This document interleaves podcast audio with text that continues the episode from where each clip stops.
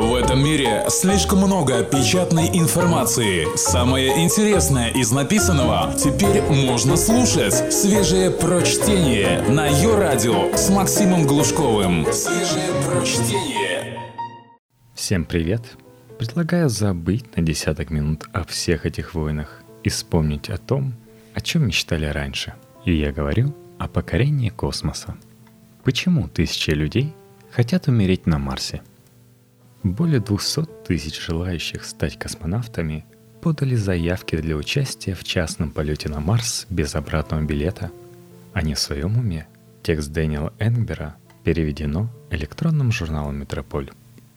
Однажды, ранним субботним утром в тесной аудитории университета Джорджа Вашингтона собралось около 60 человек, неудовлетворенных землян – они пришли послушать о проекте самоподдерживающейся колонии людей в космосе, поскольку надеются войти в число первых колонистов, которые навсегда покинут Землю.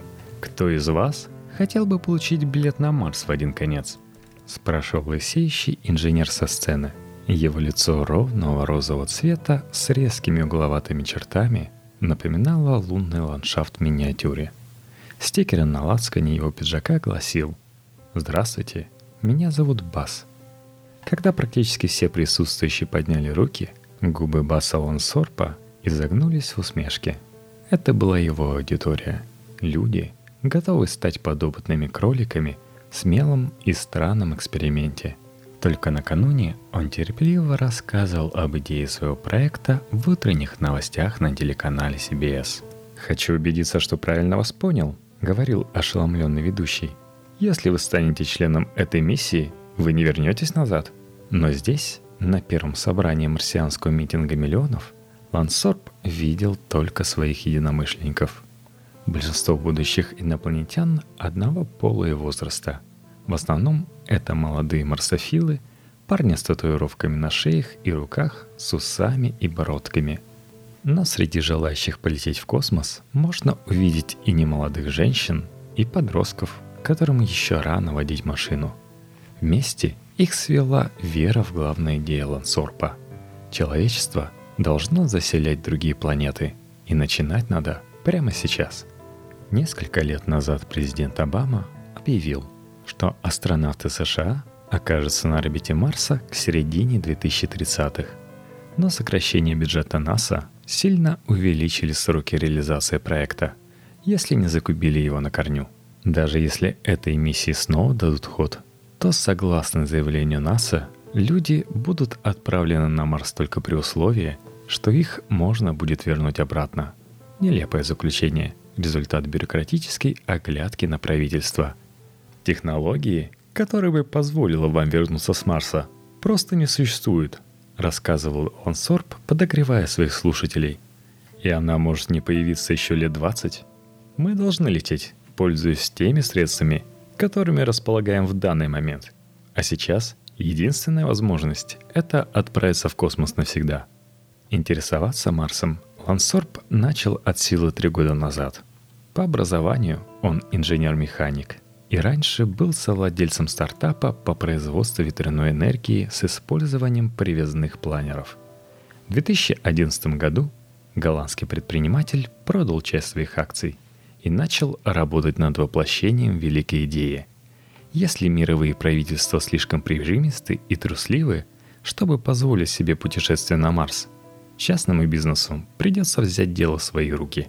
Я осознал, что если этому суждено произойти, то мне придется заняться этим самому, заявил он слушателям. Вместе со основателем Mars One Арно Вилцером Лансорб придумал способ финансирования полета – Нужно продать его как развлечение. Изучая пример Олимпийских игр, Лансорб выяснил, что стоимость прав на трансляцию достигает миллиарда долларов.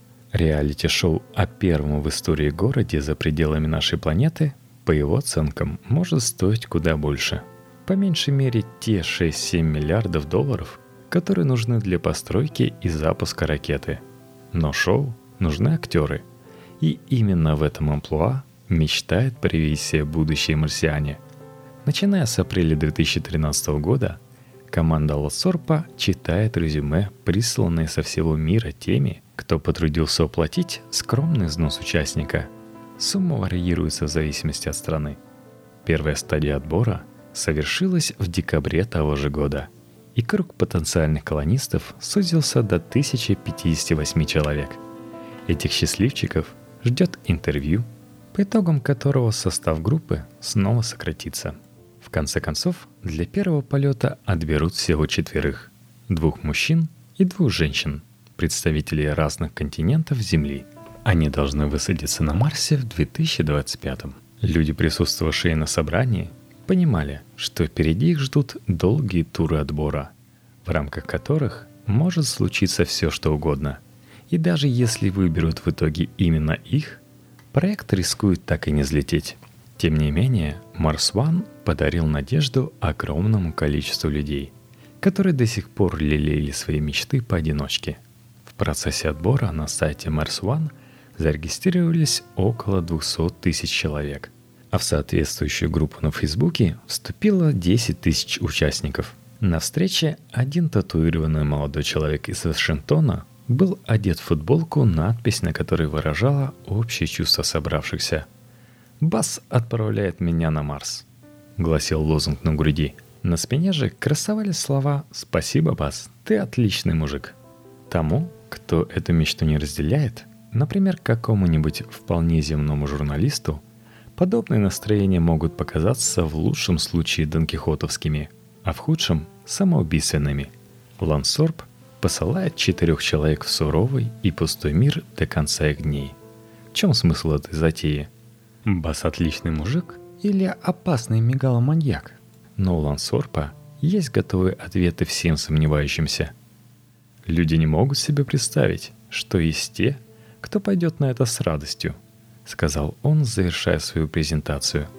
Они говорят, что мы летим на Марс, чтобы там умереть. Но мы летим туда, конечно, не умирать. Мы летим туда жить. Только свежее прочтение на Йо-Радио. В январе ученые из НАСА объявили, что обнаружили на Марсе пончик с начинкой. Кусок скалы, который напоминал сладкий пирожок. Белый по краям и с серединкой цвета клубники. То, что этот факт стал темой новостей во всем мире, говорит не столько о его значимости как таковой. В конце концов, это просто камень. Сколько о том, до чего бесплодна Земля, где он возник. Десять лет назад Spirit и Opportunity – Вездеходы-близнецы высадились на Красную планету. За это время они проехали около 30 миль, собирая всю возможную информацию о мрачной, пыльной, неровной бурой равнине, которая простирается во все стороны. Они выдерживали температуры от 70 летом до минус 225 градусов зимой. Частые и жестокие песчаные бури, воздействие невыносимой атмосферы, содержащие в основном диоксид углерода – и радиации космического пространства и Солнца, уровень который достаточен для того, чтобы отравить ДНК человека канцерогенными мутациями. Кто хотел бы провести свою жизнь в таком неприветливом и суровом месте? За обедом я задал этот вопрос молодому человеку по имени Макс Фегин.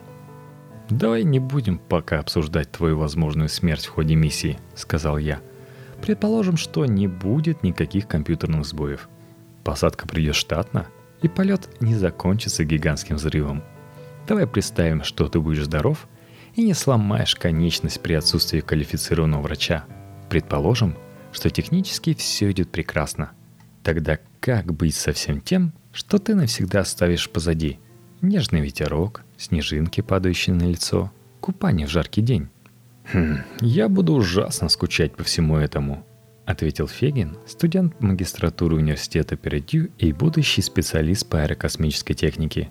Но вся идея полета на Марс в том, что у тебя будет чем заменить все это. Любой человек может поехать к океану или погулять в лесу. Эти места восхитительны, но это банально.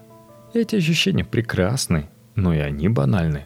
А у меня будет шанс увидеть восход на Марсе. Я смогу зайти на марсианский Олимп, одну из высочайших вершин Солнечной системы.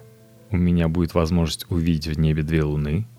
Не могу даже представить, как буду ностальгировать по жизни, которую ведут 7 миллиардов человек.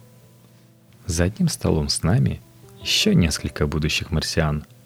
Мы едим сэндвичи и суши, еду, о которой астронавты могут только мечтать. Я спрашиваю Фегина, надолго ли хватит это чувство новизны? Что он собирается делать, когда увидит рассвет и закат тысячу раз, и сверху донизу обойдет Олимп? Что произойдет, когда в своем тесном жилище он будет вынужден только и делать, что беспрерывно тяжко трудиться, чтобы немного отодвинуть приход безвременной смерти? И как насчет еды? Я подцепил палочками маки с тунцом. Что будет, когда ему придется жить на собственноручно выращенном голом латуке? Фегин дожидался, пока я закончу спич, его лицо оставалось спокойным и снисходительным.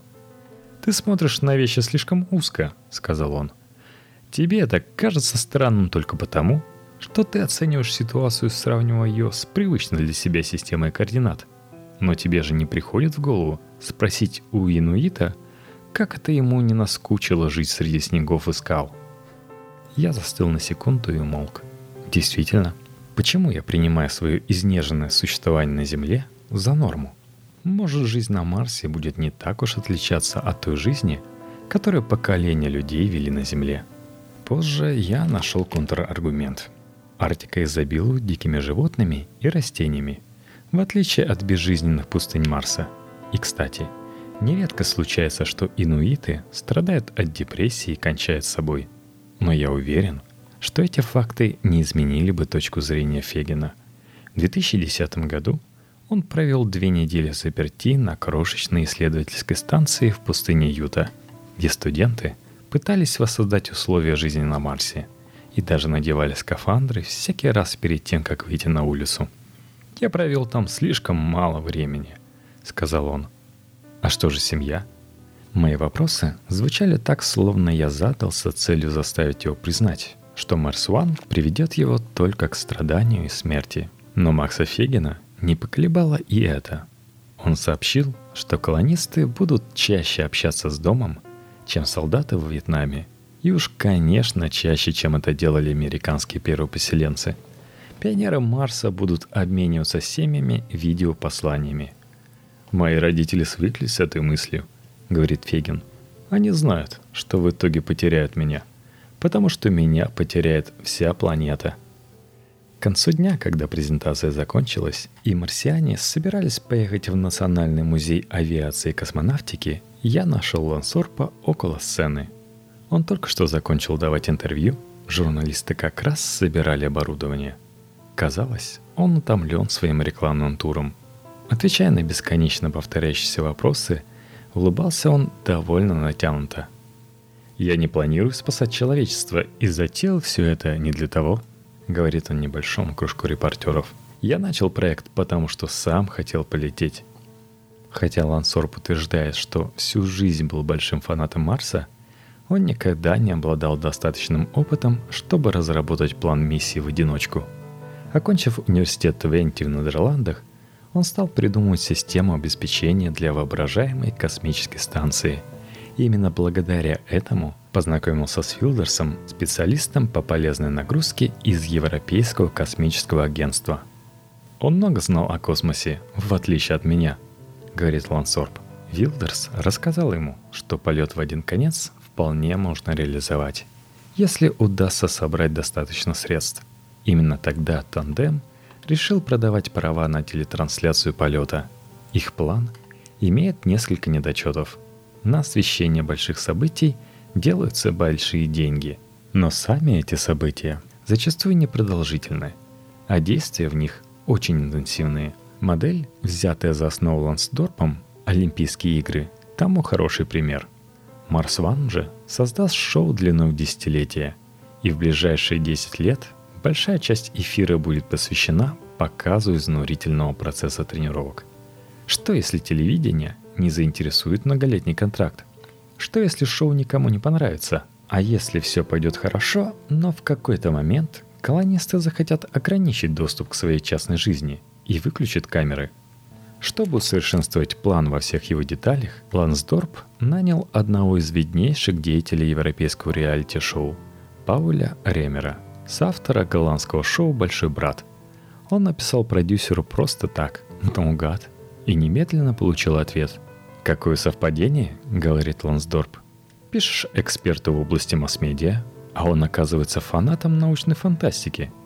В июне 2014 года руководители Mers One подписали контракт с Derlo Smithson Productions, подразделением компании, где Ремер когда-то работал главным креатором. Команда планирует снимать процесс отбора кандидатов. Передача может выйти в эфир уже в начале этого года. Что касается космических технологий, организаторы Mars One заявляют – что ничего не будут производить сами. Лансдорп хочет закупить все оборудование в готовом виде или разработать недостающее при помощи частных компаний. Он планирует использовать усовершенствованную версию ракеты Falcon 9 производства компании SpaceX и посадочный модуль от SpaceX или Lockheed Martin. Ему понадобится пара марсоходов ненаучного назначения, вроде тех, которым пользуются в НАСА – но способных ездить по поверхности Марса и разворачивать солнечные панели перед высадкой колонистов. Только свежее прочтение на Йо-Радио. Расписание Марс Ван весьма амбициозно, возможно, даже чересчур. Непонятно, успеют ли поставщики Лансдорпа приспособить свои технологии. Марсоходы, системы жизнеобеспечения, скафандры и так далее под нужды миссии по приемлемым ценам – Учитывая стоимость недавних и гораздо более скромных марсианских проектов, скажем, марсианской научной лаборатории, которая должна была всего лишь посадить марсоход Curiosity и обошлась в 2,5 миллиарда долларов, первоначальная оценка Лансдорпа выглядит чересчур оптимистичной. Поскольку владельцы Mars One не делятся информацией о состоянии банковских счетов, складывается впечатление – что проекту удалось собрать только весьма незначительную часть необходимой суммы. На данный момент самое слабое место – это фандрайзинг, подтвердил Лансдорп на собрании. Я совершенно убежден, что если бы прямо сейчас у нас было на счету 6 миллиардов долларов, мы могли бы добиться результата. Но самая сложная задача сейчас – это убедить людей авансом жертвовать деньги на оборудование. Даже те, кто присутствовали на собрании, не могут избавиться от некоторых сомнений. Мы знаем, что дело может и не выгореть, и понимаем, что предприятие рискованное, сказал мне один из них. Но суть на самом деле в другом. Лансдорп доказал, что проложить путь к звездам можно даже в том случае, если скупые бюрократы захотят закрыть нам его.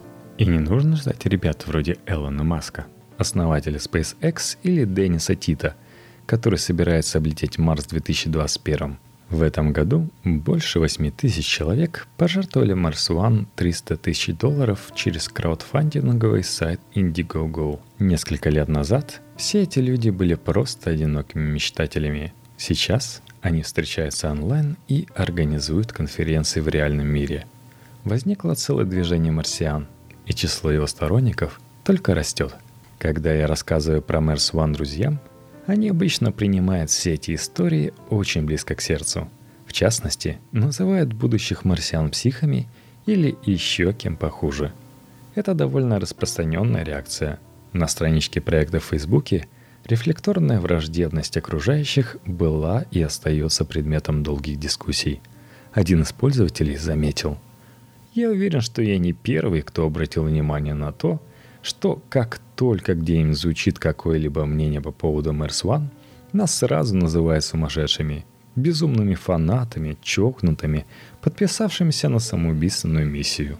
Заявляют, что нас ждет болезненное пробуждение от иллюзий, что вся миссия вранье, что нужных технологий не существует, и даже, как пишут некоторые, что все участники проекта заслуживают смерти. Лансдорп тоже это видит. Есть совсем немного людей – которые хотят полететь на Марс, отметил он во время конференции, и множество тех, кто не хочет. Эти люди никогда не поймут друг друга, но целые потоки ненависти сложно объяснить только лишь определенным взаимным непониманием. Дело ведь не в том, что путешествие выглядит сложным или безумным. Создается ощущение, что будущие марсиане просто-напросто бегут с Земли и так и тянет спросить, а с нашей-то планетой что не так? Вам здесь что, плохо живется? Или даже более лично? Может, это мы для вас недостаточно хороши? «Это абсолютно иррационально», — сказал мне Лансдорп, пытаясь объяснить, почему всем должно хотеться полететь на Марс. «Это как любовь. Ты хочешь этого, но ты не можешь внятно объяснить почему. А иногда что-то одно ты любишь сильнее, чем что-то другое. Лансдорп начал проект, потому что сам хотел полететь на Марс. Но теперь, когда он и его девушка ждут первенца, он расстался с идеей отправиться в космос с первой же миссией. Лансдорп хочет своими глазами увидеть, как растет его малыш. Но я отлично понимаю людей, которые хотят лететь. — говорит он. «Я бы тоже не бросил свою девушку одну. Когда я гляжу в небо, я испытываю только любопытство. Движение ума, а не сердца. Но пока мы беседовали, я припомнил одну сессию вопросов и ответов с космонавтом Майклом Массимина, на которой я однажды присутствовал. Его спросили, каково это — смотреть на Землю из космоса. Он ответил, что это самое впечатляющее зрелище, которым он когда-либо наслаждался — на что вместе с тем, глядя на нашу планету сверху вниз, он испытывал чувство глубокой печали. Почему? Потому что нет ни единого шанса, когда бы то ни было, разделить эту радость созерцания со своими близкими. С этой точки зрения, полет на Марс в один конец имеет смысл, хотя и довольно своеобразный. Астронавт не расстается с семьей ради другой, более сильной любви. Он отправляется в опасное путешествие как бы от их лица, от лица всех, кто стоит за его спиной, в физическом смысле или в эмоциональном. Будущие марсиане рассуждают о двух лунах в ночном небе и при этом понимают, что будут так же одиноки, как любые человеческие существа в любой момент истории мира. Вот почему их полет имеет значение и для них, и для нас. Они будут жить на Марсе, чтобы всем остальным не пришлось этого делать. Прямо перед тем, как уехать с конференции, я поговорил еще с одной будущей марсианкой по имени Лейла Цукер. Ей за 40, она физик, живет в счастливом браке, но тем не менее готова отказаться от всего этого. «Пока я здесь, я могу работать на благо жизни на Земле», — сказала она мне. «Но и на Марсе я смогла бы над этим работать». Мысль о том, что я от чего-то бегу? Нет, это не так. Те, кто так считают, просто напуганы и мыслят узко. Вся суть в том, что человеческая раса превзошла собственные пределы. Чуть раньше она выступала с речью и отвечала на вопросы присутствующих. Никто из нас не собирается умирать, но каждый осознает, что это может произойти, сказала она. Просто так я свою жизнь не отдам, но готова отдать ее ради своей мечты. А когда сессия подходила к концу – она внезапно запела. «Я хотела лететь на Марс, но меня не выбрал Бас. К звездам я хотела лететь, а могу лишь на них глядеть. Я осталась, не беда, человек летит туда. Все взлетим когда-нибудь, нам Марс Ван проложит путь». Когда она повторяла последние две строчки, все будущие марсиане подпевали ей –